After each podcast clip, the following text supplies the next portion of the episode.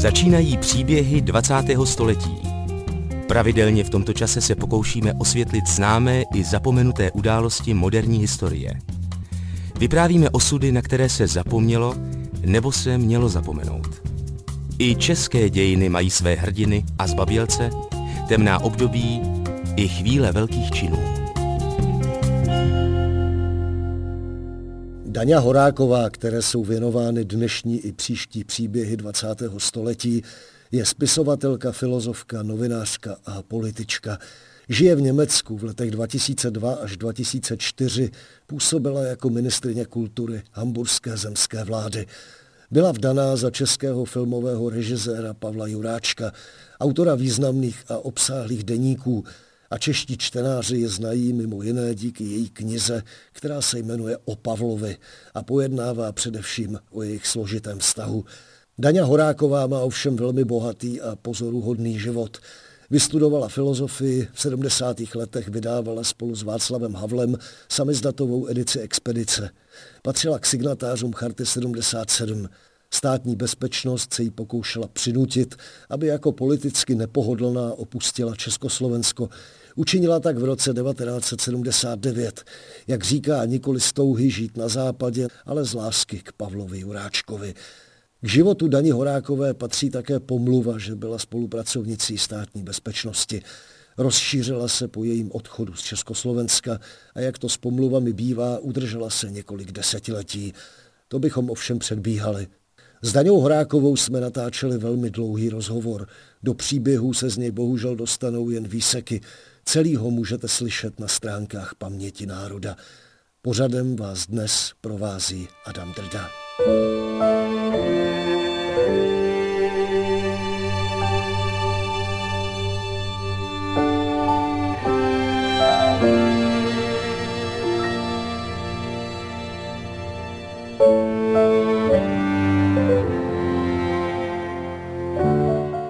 Daňa Horáková se narodila 27. března roku 1947 v saském Greenbachu v česko-německé rodině. Já jsem měla velice pozoruhodné rodiče, oba už jsou mrtví. Maminka byla Němka, táta byl Čech. Uh, oni se oba seznámili, když byl táta v Německu na totálně nasazený Němci, když jako jejich mladí muži museli do války bojovat, tak si sbírali si v těch okupovaných zemích mladí lidi, aby, mladé muže de facto, aby pro ně pracovali, aby průmysl úplně že on nevyschnul na nedostatek pracovních sil. No a e, otce dali do toho Krumbachu právě. A mamka moje prechází z takové komunistické rodiny a ona už e, i potom za války tajně podporovala uh, partizány, jugoslávský partizány, kteří tam bojovali a potom se dostali do zajetí, takže ona se tak nějak dostala i do té skupiny těch českých nucených pracovníků, no a tam se zamilovali. No táta hrál na harmoniku, máma já tancovala, tak takhle. Mohla byste říct, jak se jmenovali rodiče? Ano, táta se jmenoval Karel Horák, narodil se v Sudicích, což je na Moravě a mamka se za svobodno jmenovala Věra Rebeka Rölc. A oni se vzali 2. června 45, což je pozoruhodný, protože to byla první svatba v Sasku po válce, po skončení války, těsně po válce. Já to považuji za hrdinství, že se vzali takhle rychle. Z jakého prostředí vlastně pocházeli ty rodiče, ještě jestli by se dalo stručně říct? No tak táta, tátovi rodiče, moje prarodiče měli takový malý hospodářství kozy, kusy, prasata, žádný krávy, to už byly velké. Hmm. A dědeček byl takzvaný pololáník. Jo. A maminka a její rodiče měli takovou malou tkalcovnu. Celá ta oblast za Saska je, je do dneska proslula záclonama a prádlem a prostě tkaním. Tkalci tam byli. No, takže ty měli takovou malou tkalcovničku, kde se vyráběly záclony. Jak dlouho tam žili eh, v tom Německu? No tak táta tam těsně po válce tam zůstal, já jsem se narodila 47 a oni pak tam byli až do roku 49. To mě pak, eh, oni mě těsně po tom narození, asi půlroční, mě poprvé odvezli do Čech představit tátovým rodičům, ale pak se vrátil a v roce 49 se teprve poprvé definitivně odstěhovali do Čech. A vy jste říkala, že eh, byli komunisti, oba dva teda předpokládám. No tak to je taková se zajímavá, ale složitá historie. matčin dědeček, čili můj pradědeček, byl spoluzakladatelem německé komunistické strany v Sasku. Jo? Hmm. A tam, že celá ta rodina jich byla žhavýma, opravdu takovými jako vroucíma komunistama. To nebyla nějaká mm, nainfikovaná doktrina, oni skutečně v ten komunismus věřili, takže já jsem byla jako dítě nadspávána takovými historkami, jako že jeden můj strýda, když už fašisti přišli k vládě k, na moc, tak se nějak vyšplhal na tovární komín a vyvěsil tam rudou vlajku a oni ho zastřelili. A jeden strejda zase mě vodil po Buchenwaldu a ukazoval mi, a tady mě vymlátili zuby a tady mi zlomili nohu. To byla tahle linie. Čili moje matka byla vroucí, žhavá, komunistka z celého srdce. Mamka měla starší sestru, Luci.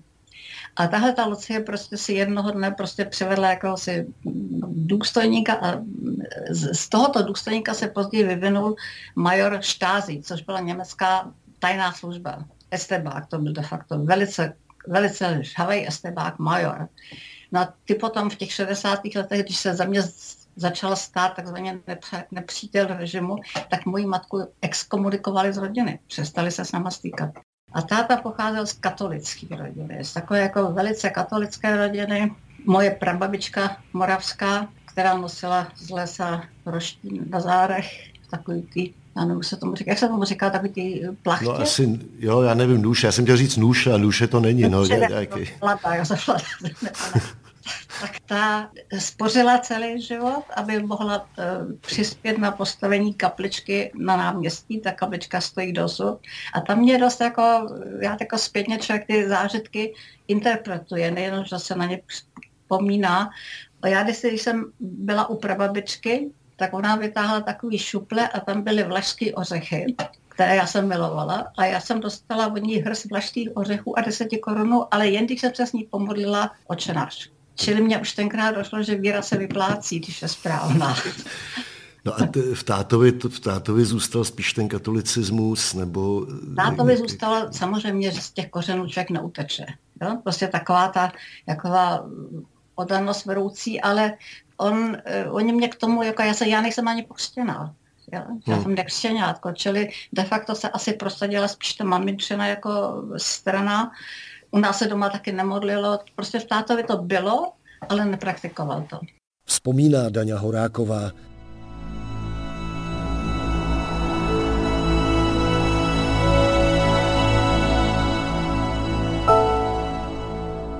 Spolu s rodiči přišla do Československa jako dvouletá, v době, kdy být v této zemi Němec a mluvit německy obvykle znamenalo mít potíže. Kdy přišli rodiče do Čech? 49. Co vedlo mámu k tomu, jako následovala tátu, který chtěl domů? Nebo? Já jsem ji strašně dlouho nechápala, protože ona neuměla česky. A tátovi to bylo jedno, že ona neumí česky. Jo? Prostě on se nesnažil jí naučit česky.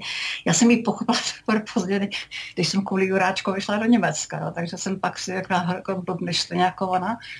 No muselo to pro ně prvobavit dost příšerný, ale teda pro otce taky asi se na něj dívali jako na nějakého šílence, nebo že si prostě vzal bohatou ženskou.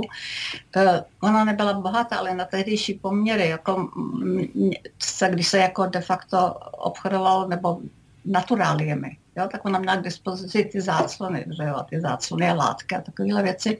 Toho tam u nás bylo bedna. Takže táta byl takový spíš jako frajer, jo?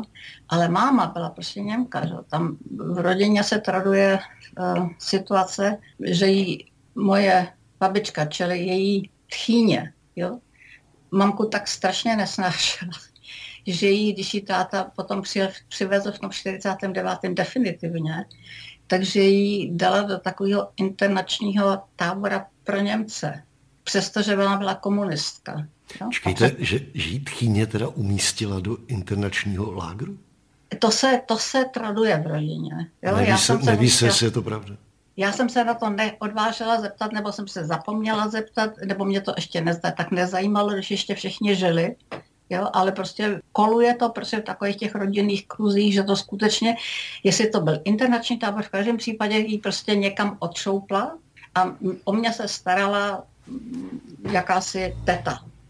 No ono už v roce 49 těch táborů moc nebylo, tak, ale je to zajímavý stejně. No. Já, já prostě hmm. relata refero, že jo, já, jak říkám, já jsem se měla zeptat dřív, ale člověka podstatné věci zajímají až dost pozdě. V tom 49. já vím, že vy si to nepamatujete, ale třeba si o tom máma někdy mluvila, jaký to pro ní tady bylo jako celkově, teď nemyslím jenom v té rodině, ale asi se na ní lidi dívali skrz prsty, ne? Krutý, to bylo jedině krutý.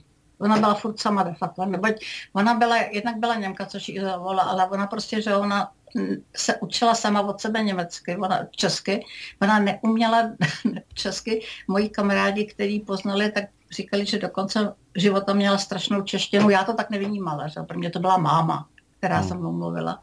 Ale ona de facto neměla žádný přátele.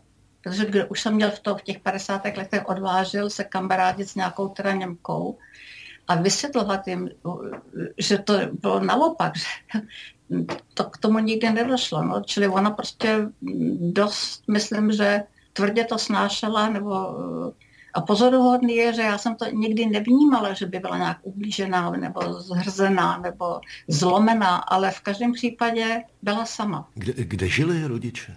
Kunraticích u Prahy. Jo, jste to říkala. A máma pracovala nebo byla doma? To bylo tak, že když se tam přestěhovali, tak táta ten dům, ve kterém jsme byli, tak nějak dostavoval nebo co. A matka byla doma velice dlouho. Po pěti letech se narodila moje sestra, 52 už v Praze, do těch koncertis.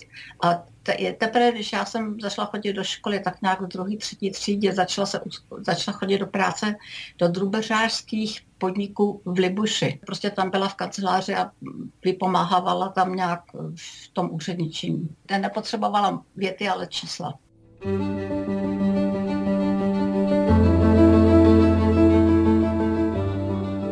Posloucháte příběhy 20. století. Jaký byl vztah mezi těma rodičema? Táta se tým mámě věnoval hodně, že byl hodně sní, nebo... nebo ach, ach, ne, ach, ne, ach. Ne. Tak to je, teďko to je těžká otázka, protože já samozřejmě nebudu pomlouvat ani mluvit špatně o svých rodičích, ale nebylo to optimální, protože to člověk jak, jako dítě už to vnímáte, prostě, že takový ten napětí a um, táta chodil do práce a táta byl prostě krásný chlap a nebyl zrovna imunní vůči ostatním dámám, které s mě nebyly tak komplikované doma jako máma. Um, nehledě na to, že prostě to prostředí, ve kterém vyrůstala máma, jo, tam prostě babička měla Tiffanyovy lampy, lampy Tiffany, jo, klavír a skleněný zašupovací dveře. A já to nehodnotím, já to prostě jenom konstatuju. Jo? Hmm. A prostě v té chaloupce, v těch sudicích, tam ta prostě byla pod jednou střechou, byl taky chlív. A koupelna tam sice byla, ale v té koupelně byl hrách a fazole a takovýhle lahůdky všelijaký, tak prostě takže to byly dva úplně, to byla protichůdná socializace, teda i pokud je o vnímání prostředí. Na to samozřejmě se projevovalo i u nás doma. Že? Já se na to neptal kvůli intimním věcem, ale spíš kvůli té německé samotě v těch Čechách, kterou si člověk asi jako umí představit, jak to říct, jako, že to tak bylo, ale těžko si umí představit, jak to vypadalo. Že? Táta dělal co? Táta se živil čím? Táta, táta eh, byl jediný z rodin, který směl studovat e, vysokou ekonomickou, ale z pak byl vyhozený, já už přesně nevím proč, to se taky jako se to tradovalo nějak prostě, že to, já nevím, jestli to nedostudoval nebo nechtěl. A musel pak, pak dělal v Jávě, Jáva, na Pankráci, byla to Vana, a tam dělal s, u soustruhu pár let. Rodiče byli asi členové komunistické strany a máma byla český členka potom, když jsem přišla, nebo to je právě, to byl jeden, jeden z velikých problémů u nás, protože tátu ze strany pak někdy vyhodili. V 50. letech. Jo. V 50. letech a máma do strany nevstoupila. A já tako zase skočím, jo. Mm-hmm. Um, oni mě samozřejmě vychovávali tak nějak v tom, že ta politika, která je dána, takže je správná, takže funguje. A já jsem tomu věřila. Jo? Já jsem byla velice ráda pionýrkou. Já jsem byla vzorná pionýrka. A že, že to všechno asi tak není úplně jako optimální, že tahle ta víra v to, co ve mně štěpovali, prošla takovou zatěžkávací zkouškou. To bylo už, eh, když jsem byla na základní škole, v poslední třídě nějak, a tam se slavil se Mezinárodní den dětí vždycky. A to, ty oslavy spočívaly hlavně v tom, že se dělaly různé soutěže. A jedna z těch soutěží bylo, že se hrál šach. A já jsem strašně ráda hrála šach. Jo? A já jsem měla jednu kamarádku a ta byla taky moje největší soupeřka Iva. A my jsme se prostě s Ivou dostali do finále, jako my poslední dvě, a já jsem jí porazila, jo? jenže ona pak vyhrála. Ona dostala první cenu. Já jsem to nechápala, tak jsem se ptala, co se děje. A následovala příšerná hádka mých rodičů, protože já jsem říkala, co to je za nespravedlnost a táta říkal, to si vyříct s mámou. A já jsem říkala, jak, jak si to mám mámou. No, a já bych to zkrátila, prostě matka Ivy byla funkcionářka strany a máma moje ve straně nebyla, teda v té české KSČ. Jo?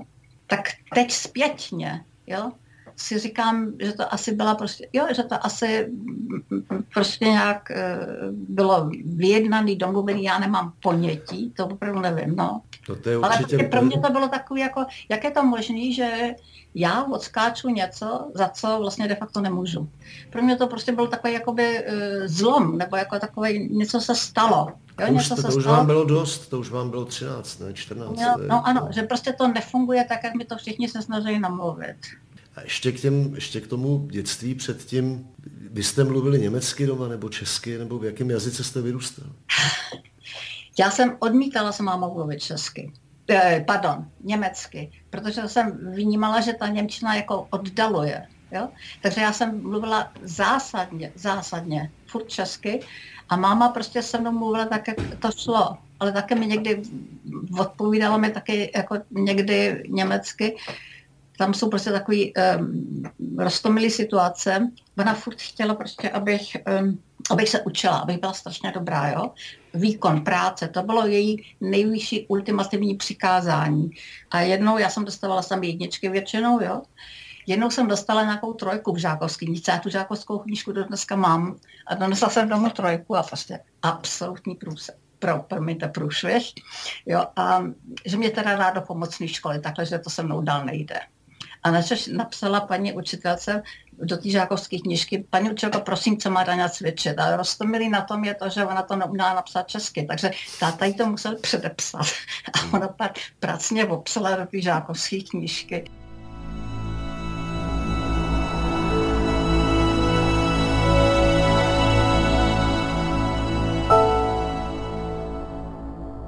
Jaký bylo kulturní zázemí vzhledem k vašemu jako pozdějšímu životu? By, by, by, četlo se u vás, byla u vás knihovna, byli rodiče, vedli vás k něčemu takovému?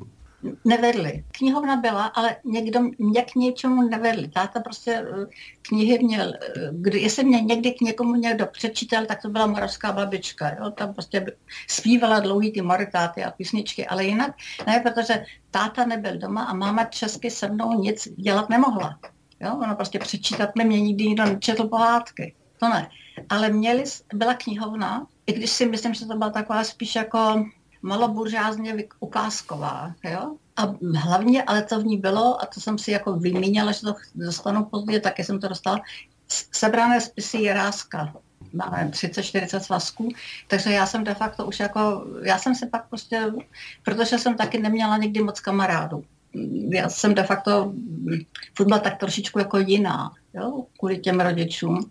Takže jsem se přesunula do toho světa knih a četla jsem, četla jsem, četla jsem. Říká Daňa Horáková v rozhovoru pro Český rozhlas a Paměť národa. Vyrůstala jako poměrně osamělé přemýšlivé dítě. Hodně četla. Čím chtěla být? Já jsem měla velice konkrétní představu už asi od devíti. Já jsem chtěla být v devíti letech archeoložka.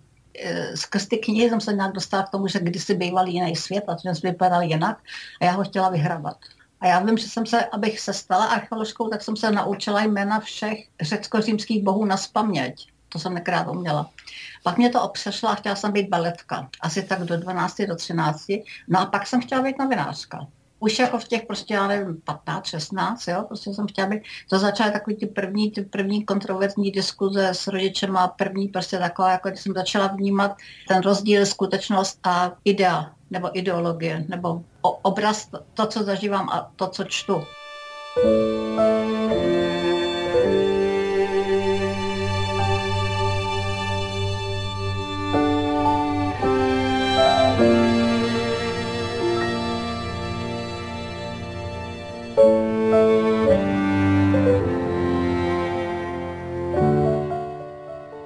Co bylo to, co jste si uvědomovala, že je třeba trošku v nepořádku, nebo že, že, eh, že divný na tom systému? Prvomájový průvody a čestný stáže u hrobu něme, uh, sovětských uh, vojáků. My jsme jako pionýři museli vždycky stát, že bylo říjnová oslava říjnové revoluce čestnou stráž na Kondanickém hřbitově u těch hrobů padlých sovětských hrdinů. Jo? A já vím, že mě to dost rozčelovalo, protože listopad, že jo, a byla zima, jo, a člověk tam stál, to se stálo dlouho, přes hodinu, skoro ještě dvě hodiny, jo. Když jsem člověk stál a mrznul a mrholilo, tak se mu takovýhle myšlenky, ale to byla ta jedna, jedna situace, ve které jsem začala spochybňovat, jo, to včas, co jsem věřila a na co přísahala matka. No a to druhý, to byly prvomájové průvody jako eh, snad základní věc je ta, já jsem milová mávátka. To prostě, že víte, to byly takový ty... Jo, já si to, to, to si pamatuju dobře. Mávátka, jo. No tak to jsem hrozně milovala, ale taková ta situace, že prostě najednou se lidi museli schromáždit a svorně někam pochodovat.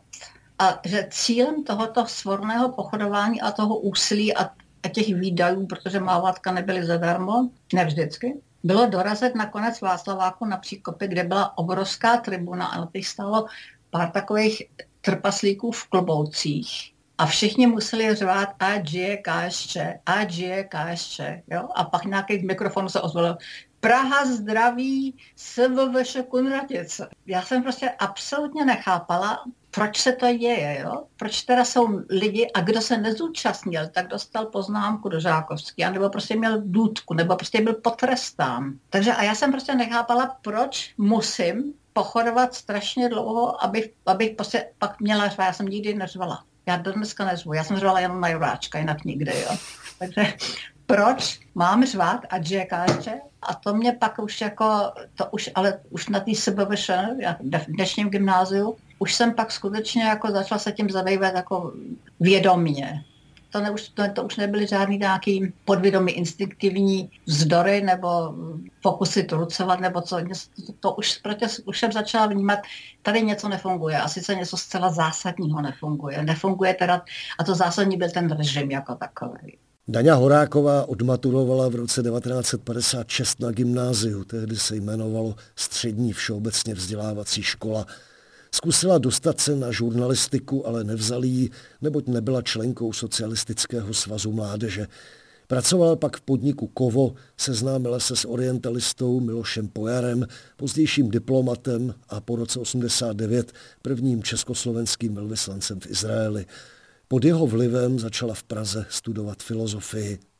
A Miloš studoval indologii a s Milošem jsem prostě začala diskutovat a prostě povídat si, kromě jiného samozřejmě. No a Miloš, eh, já si myslím, že to byl Miloš, který mě přivedl na tu myšlenku, že mám hlavu na filozofii. A vzal mě sebou na pár přednášek.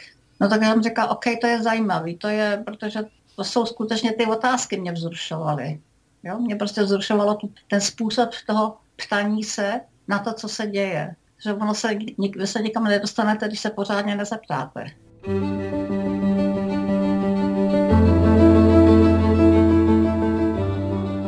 Posloucháte příběhy 20. století.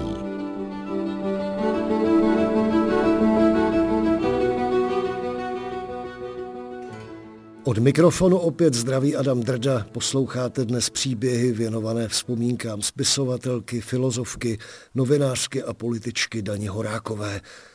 Koncem 60. let studovala v Praze filozofickou fakultu, kde navštěvovala mimo jiné výběrový seminář Milana Machovce Dialog mezi marxisty a křesťany.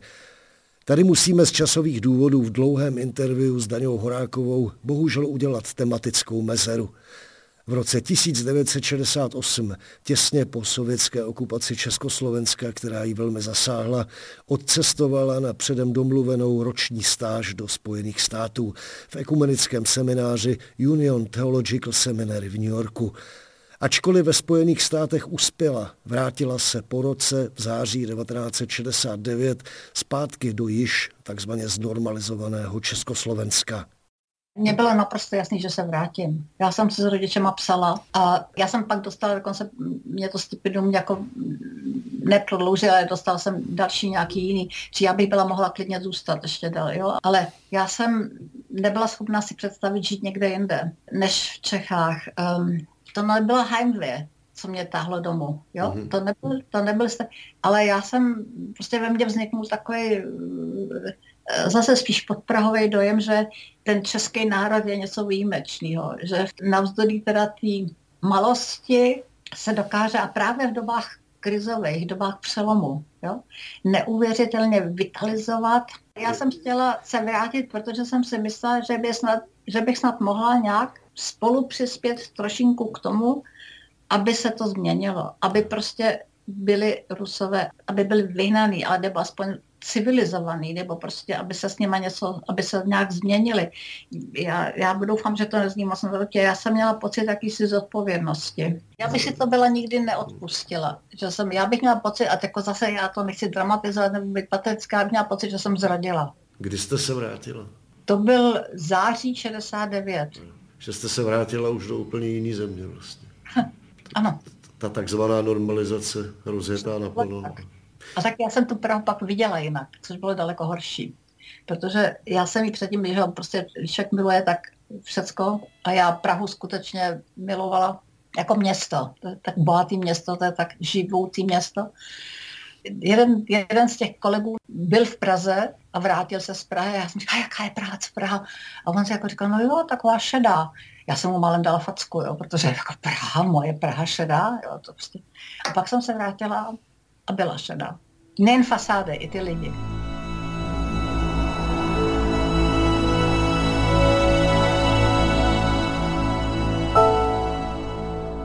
V roce 1971 začala Daňa Horáková ve svém bytě, tedy v půlce rozděleného bytu v Pařížské ulici v Praze, pořádat debatní salony na nejrůznější akademická témata. Šlo o jeden z prvních bytových seminářů té doby. To, čemu jsem říkala, salony vlastně nebylo o nic víc, ani méně než scházení se lidí. Prostě začalo to v tom roce, když jsem promovala, čili v 71 a mně došlo právě po tom návratu z Ameriky z té zkušenosti, že se tam hodně lidí komunikovali, že v Praze najednou vznikly takový bílý místa, kde se lidi neodvážovali vůbec mluvit. Jo, třeba v hospodách se mluvilo prostě tak nějak stranou. A já jsem měla k dispozici teda ten byt, ve kterém jsem bydlela, tam byl jeden pokoj a ten pokoj byl velký, tam měl 36 metrů čtverečných a tak jsem se prostě rozhodla, že jak sobě budu zvát a to pravidelně, lidi, kterým důvěřuju, že se tam budeme scházet, ale ne jako jenom na pokec do hospody, ale že prostě to bude mít jakýsi program, že to bude skoro nějaký typ jako semináře. Čili začalo to tak, že jsme se každé úterý scházeli, probíhalo to tak, že lidi přišli, zazvonili v chodbě, která byla společná v tom rozděleném bytě, se museli přezout, takže tam vždycky stála spousta bod, což toho pána, který tam bydl, strašně rozčilovalo. A pak jsem servírovala čaj, čaj a sušenky z počátku. No a pak někdo měl přednášku. Já jsem tam prostě zvala, koho jsem znala, filozofy, zpěváky, sportovce, jaderné fyziky, kluky, kteří studovali jadernou fyziku a každý z těchto těch pozvaných eh, měl určité téma, to odpřednášel, skutečně teda formou přednášky, že bylo ticho. No a já jsem potom vedla diskuzi. Nemohla byste vzpomenout jednak, kdo tam třeba chodil a jaký témata to asi tak byly? No tak bylo to hlavně, hlavně to byla filozofie, že? ale nejenom filozofie. Chodil tam samozřejmě Milan Machovec, um, Jirka Němec, Ivan Havel, um, Honza Vodňanský, Honza Kerber, momentálně divadelní kritik, fotografové různí, ale chodili tam i třeba různé ženy v domácnosti, které mi pak později psali, opisovali pro edici Expedici. A chodili tam i studenti. V tom prvních dvou letech to bylo každé úterý od sedmi s otevřeným koncem. No ale potom, když se situace přiostřila, čili po chartě, hlavně po chartě, že už to pak bylo velice nepravidelné a pak už to snad koncem roku 78 to už úplně přestalo fungovat, protože to už jsem byla úplně prostě jinak vytížená. Ta pařížská, kde jsem bydlela, to byl rozdělený byt. No, prostě měli jsme společnou chodbu, já bydlela napravo, sousedi nalevo a ten soused byl Fízl, Aha. což jsem dověděla až později, který byl na mě přímo systematicky nasazený.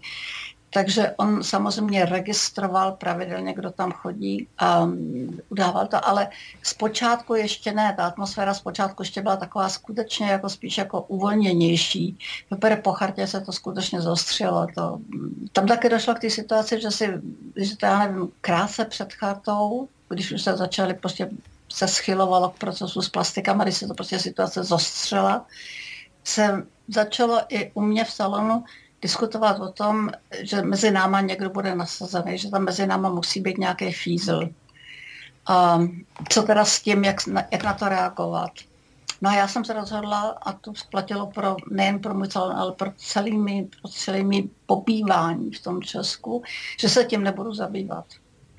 Že prostě se nebudu ptát, je tu fízl, kdo je fízl, protože bych tím de facto eh, přistoupila na hru estebáků, že bychom se začali vzájemně porozdírat všichni a koukat a začali bychom být opatrní a um, že by se prostě, že bychom přišli o to, o co mi vlastně šlo. Že mě šlo o to, aby prostě tam byla prostor pro svobodný dialog, pro diskuzi. Já si pamatuju, a já jsem, že, ne, nechci říct mladý, ale narozený až v 71. roce, v době, kdy už začínaly ty semináře. Ale pamatuju si, já nevím, z poloviny 80. let, takovou paranoidní atmosféru právě ohledně těch udavačů, jako kdo by mohl něco, kdo je udavač, kdo není udavač.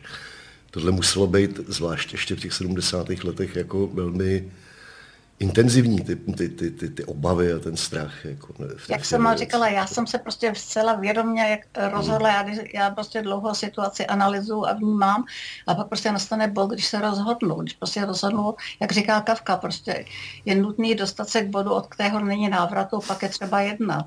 Jo? Hmm. Že já jsem se prostě pak skutečně rozhodla, že se tím nebudu zabývat a to ani potom později po chartě, že jo, když třeba se o mě říkalo, že jsem fízl, takhle byly dvě možnosti. Podlehnout té paranoji a prostě začat prozírat každý, ale v tom případě by bylo třeba přestat mluvit a stýkat se a prostě všechno by se muselo jako dát pod pokličku a uzavřít a šlos, jo.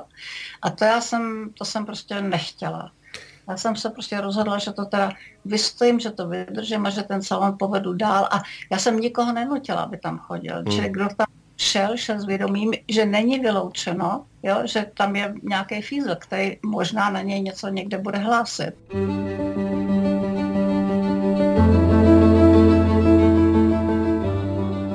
Posloucháte příběhy 20. století.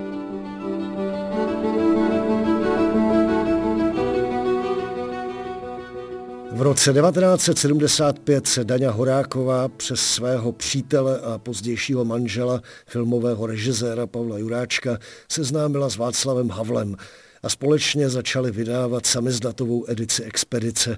Po vzoru jiné samizdatové edice Petlice, kterou vydával spisovatel Ludvík Vaculík v září 74 jsem poznala Pavla Juráčka. Pavel se s Vaškem kamarádil už dlouho, protože mm. on se Vaškovi dal filmovou roli ve svém jednom svém filmu. A Pavel mě vzal asi tak měsíc po tom seznámení na Hrádeček No a tam jsem se s Vaškem seznámila, prostě začali jsme komunikovat a o pár měsíců později jsme se prostě rozhodli, ale to byl spíš takový jako, jak to říct, nepřímo žertem, ale prostě, že budeme dělat spolu expedici, protože jsme záviděli Vaculíkovi tu jeho petlici. On byl prostě, Vaculík kdykoliv přijel, tak byl takový king, jo, já, hmm. já mám, já mám petlici.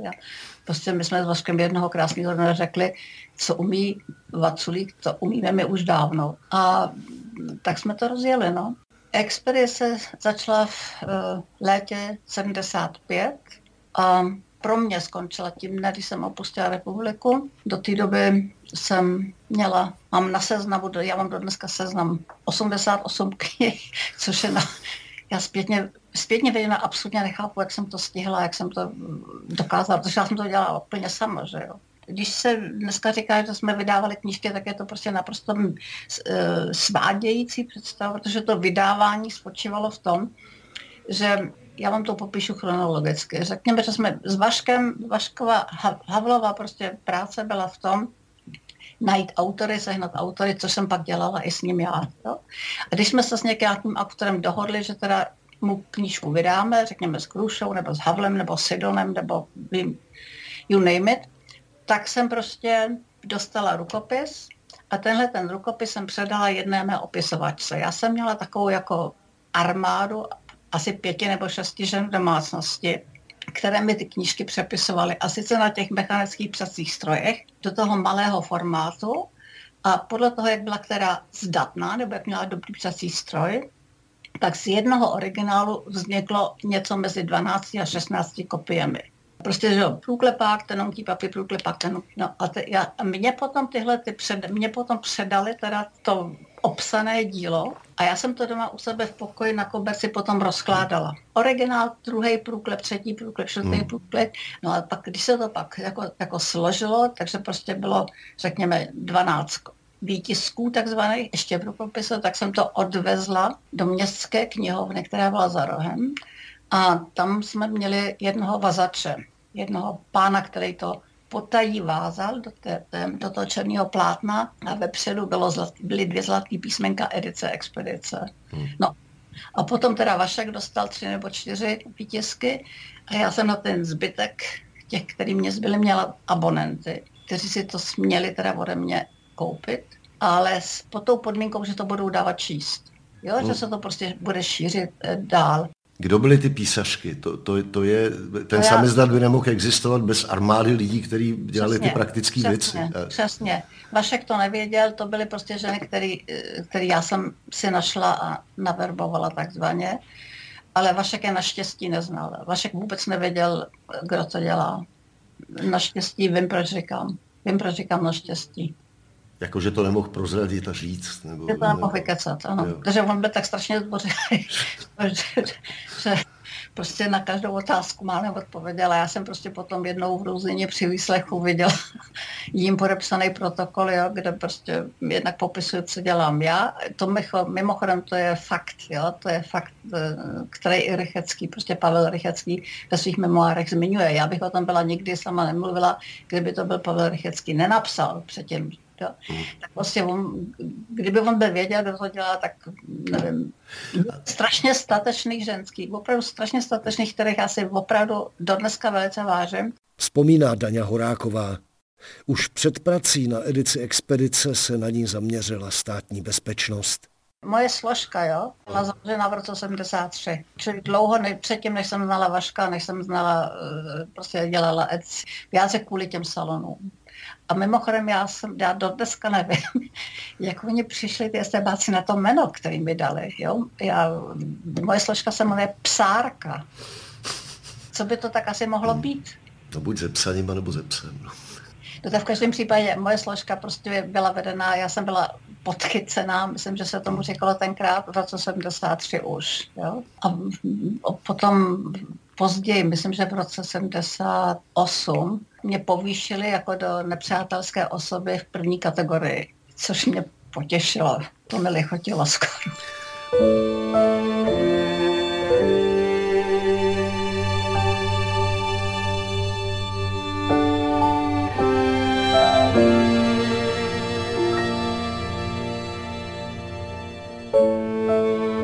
Na podzim 1977 podepsala Daňa Horáková prohlášení Charty 77. Komunistický režim tehdy spustil masivní protikampaň. K níž se přiklonila většina akademiků a umělců všeho druhu.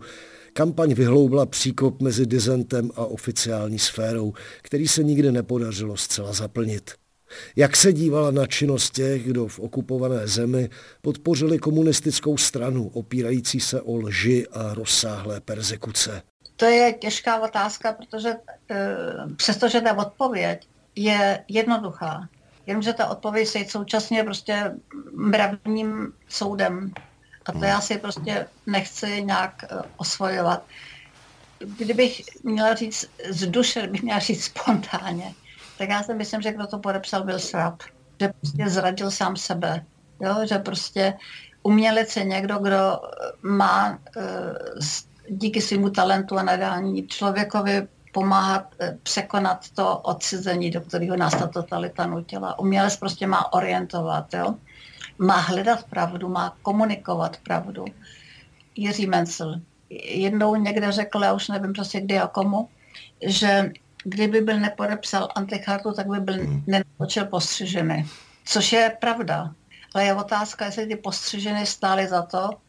Ale prostě já si myslím, že každý člověk má v každé, za každé situaci možnost odolat a rozhodnout se sám za sebe, rozhodnout se zvážit, co mu za co stojí. Že? V rámci tažení proti chartě 77 byli pro následování její první mluvčí. Filozof Jan Patočka zemřel při výslechu.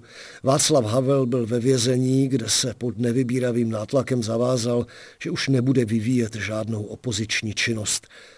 Byl to plně těžký životní okamžik, krátkodobé selhání, z něhož vyvodil pravý opak závazku. V příštích mnoha letech byl ve vztahu k režimu, včetně státní bezpečnosti, neochvějný.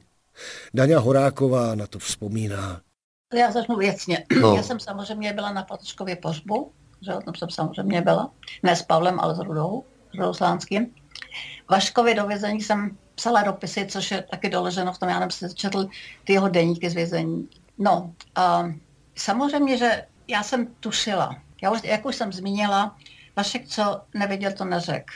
A když mě, teď to vím, když mě poprvé odvezli do Ruzině, to bylo v Dubnu, duben 77, tak e, mě předložili protokoly Vaškem podepsané. A tam jim prostě Vašek e, vypověděl, co dělám, že dělám expedici a tak. No a když jsem se pak dostala domů, tak prostě mě najednou bylo prostě úzko, protože jsem si říkala, kdo jednou začne mluvit, jo, tak to se prostě, to už se pak nedá zastavit. Jakmile se jednou pro, prolomí teda ten pancíř nebo ta skořepina, tak to už půjde dál a já mám pocit, že koktám, ale... ne, nekoktáte, to přemýšlíte u toho. Prostě já jsem tušila, že se nevyhne toho, tomu dilematu nějak jim trošičku podat ruku, protože nebude chtít zůstat zavřený tak dlouho. Že prostě bude chtít ven za každou cenu.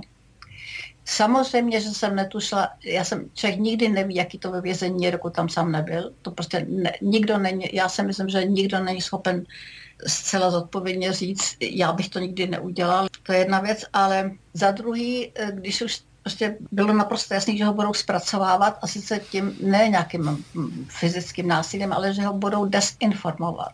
Jo? Že Vaška prostě budou zahlcovat falešnýma informacemi. Jo? Prostě jenom, že charta neexistuje a všechno se rozpadlo a protože je patočka mrtvý, tak už tam nikdo nic, nikoho to už nezajímá, je to všechno v háji, proč tady ještě vlastně jste. No, takže v jádře ale zase zpětně viděno. To bylo předvydatelné, že vaše, která odvolá všechny teda ty aktivity, které souvisely s chartou a že slíbí, že už teda v uvozovkách zlobit nebude. A, ale pak eh, v ten den, kdy ho pustili, přišel ke mně večer. Na to se přesně pamatuju, protože to byl jen takový... Člověk má v sobě, mám, mám pocit, že má člověk v sobě takový nějaký instinkt nebo jakousi schopnost vnímat situaci, on se tomu říká německy mezní situace, nebo eh, rozhodné situace, které rozhodují o všem možném. Já jsem byla že u sebe v Pařížsky a najednou pak nějak byla tma už a někdo zvonil a já šla otevřít, netušila jsem a tam stál Vašek. Já jsem nevěděla, že ho pustili, prostě on tam stál a takový byl hubený a bledý a já jsem byla úplně, vůbec jsem to nechápala, tak pak šel že tou rozdělenou chodbou ke mně do pokoje. Bylo jasný, že ho pustili a on řekl jako něco v, něco v tom smyslu přesně, už to nevím, že udělal něco mm, hnusného, že prostě se to musí nějak k tomu doznat a to změnit. A jestli bych nezavolala Rudu Slánského, takže já jsem zavolala Rudu. Ruda přijel během půl hodiny. My jsme, já jsem Rudovi nikdy nic nemusela vysvětlovat. Já jsem zazvonil, on zvedl telefon, řekl Daniel, řekl, OK, já přijedu.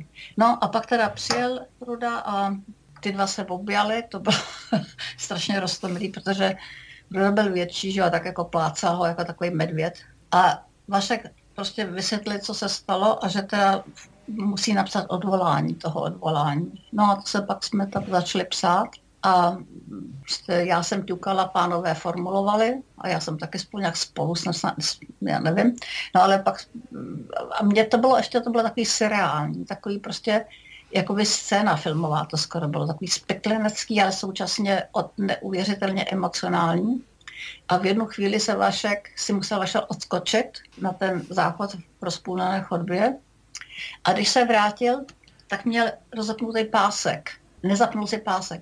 A teprve v tomhle okamžiku jsem si uvědomila, že byl ve vězení. Do, do tohohle, tohohle okamžiku to vězení bylo takový abstraktum, taková prostě, jo, jako hmm. nějaká možná divadelní hra, nebo prostě to bylo prostě něco neskutečného. A teprve ten záp, kde mi došlo, že on prostě byl jako čtyři měsíce bez pásku. No a pak jsme teda to se odvolání, odvolání sepsali a já jsem ho pak dokučila následující den. On si celý život neodpustil, že takhle selhal tenkrát. No ale přitom to, při, přitom to vlastně ale obdivu hodně ustal, na rozdíl od jiných lidí, že jo? To je to přesně je. ono, jo. On, jo. Prostě, on si to nikdy neodpustil a možná, že to byl tak jeden z těch důvodů, proč to pak ustál, že jo. Jako, že prostě, že selhal. On, on měl volbu, jo, a zvolil de facto strach, jo, strach z toho, co bude to.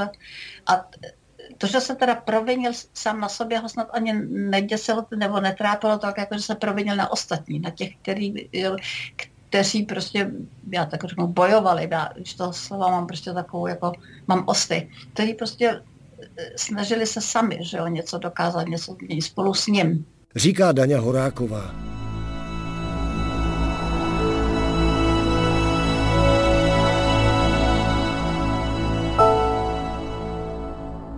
Sama byla mnohokrát vyslýchána a krátkodobě držena ve výslechových celách. No, aby bych jim řekla, jsem se s týkám a co dělám a kdo pro mě pracuje. Čili... Od té doby, co věděli, od Vaška věděli, že dělám expedici, tak se ptali na ty spolupracovnice. A já jsem měla velice jednoduchou techniku, já jsem prostě odmítala vypovídat. Protože já se znala. Jo? Já prostě jakmile začnu mluvit, tak mluvím. A oni také v jedných těch, v jedných těch složkách jsem si pak četla, že jsem, byla, že jsem drzá, že odmítám vypovídat. Třeba po té chartě to bylo častý, bylo to, bylo to častý předvolávání. Častější, no. První byla ta Ruzeň v tom dubnu 77. Ty věci bývaly kombinace, byla to snaha získat informace, tak jak jste říkala, a zároveň člověka zastrašit. Byl tam taky tenhle prvek? No samozřejmě, že, prostě, že vyhrožovali a prostě rozříznutý pneumatiky a prostě takovéhle různé věci. Rozřezali a... vám gumy auta. No, no, no, a prostě všecko možný, to domovní prohlídky, že jo. Já prostě, jak říkám, já jsem odmítala vypovídat a prostě to, kvůli tomu jsem se mi strašně hádala s Milanem Chovcem. Opravdu hádali jsme jako tvrdě, protože Milan naopak se snažili přesvědčit po tom, že dělají chybu, jo? Že, jsou, že mají špatný světový názor. Já jsem říkala, co blbneš, jo? Jak chceš prosím tě STBákům vysvětlit, jo? že stojí na špatné straně teda světa. No. Jak se chovali ty policajti k vám, jako k ženě? Teď jsem si zase uvědomila eh, tu první 48 na narození, kterou potom v zápěti prodloužili o další 48. Eh, tak já jsem byla v takové té podzemní mm, chodbě, kde byly samovazby. Jedna sama jsem byla na té celé, ale vedle mě byly samý mužský. Vedle mě to jsem slyšela, protože takový bylo, nad hlavou bylo takový malinký okýnko a zamřížovaný a tím bylo slyšet, jak se komuniko, jak komunikovali. A my, já jsem taky samozřejmě věděla, že se to, jak se tomu říká, špehírka, ne? Taková ta dírka hmm. ve dveřích, jo? Já už na mém česky, já funguji v Němčině, že už desetiletí, tak že se dívají, že mě sledujou, protože taky um, nikdy nesasy světla, tam bylo světlo i v noci. Tak jsem nevěděla, jak to udělat, aby mě neviděli, když si když se musím vyčůrat. No, to, to nešlo, že jo, prostě to, takovýhle věci, tak ty byly, ale jinak se ke mně by jsem chovali jako ke každému jinému. Prostě tak byla ta vždycky dvojka, jeden bez lej, druhý byl takový hodnější. A, ale já musím, a to chci, opravdu to je mi důležité, mi strašně, to mám potřebu to zdůraznit. Já si myslím, že se se mnou ještě, se mnou zachází ještě v rukavičkách, jo. Vzpomíná Daňa Horáková, které byly věnovány dnešní příběhy 20. století. Pro tuto chvíli je to konec jejich vzpomínek, ale navážeme na ně příští týden pořadem, který bude pojednávat mimo jiné o životě Dani Horákové v Německu. Za pozornost vám pro dnešek děkuje a od mikrofonu se loučí Adam Trda. Tento pořad vznikl ve spolupráci Českého rozhlasu a neziskové organizace Postbellum. Vše o příbězích 20. století najdete na internetu Českého rozhlasu Plus, na portálu Paměť národa nebo třikrát dvojité v postbellum.cz.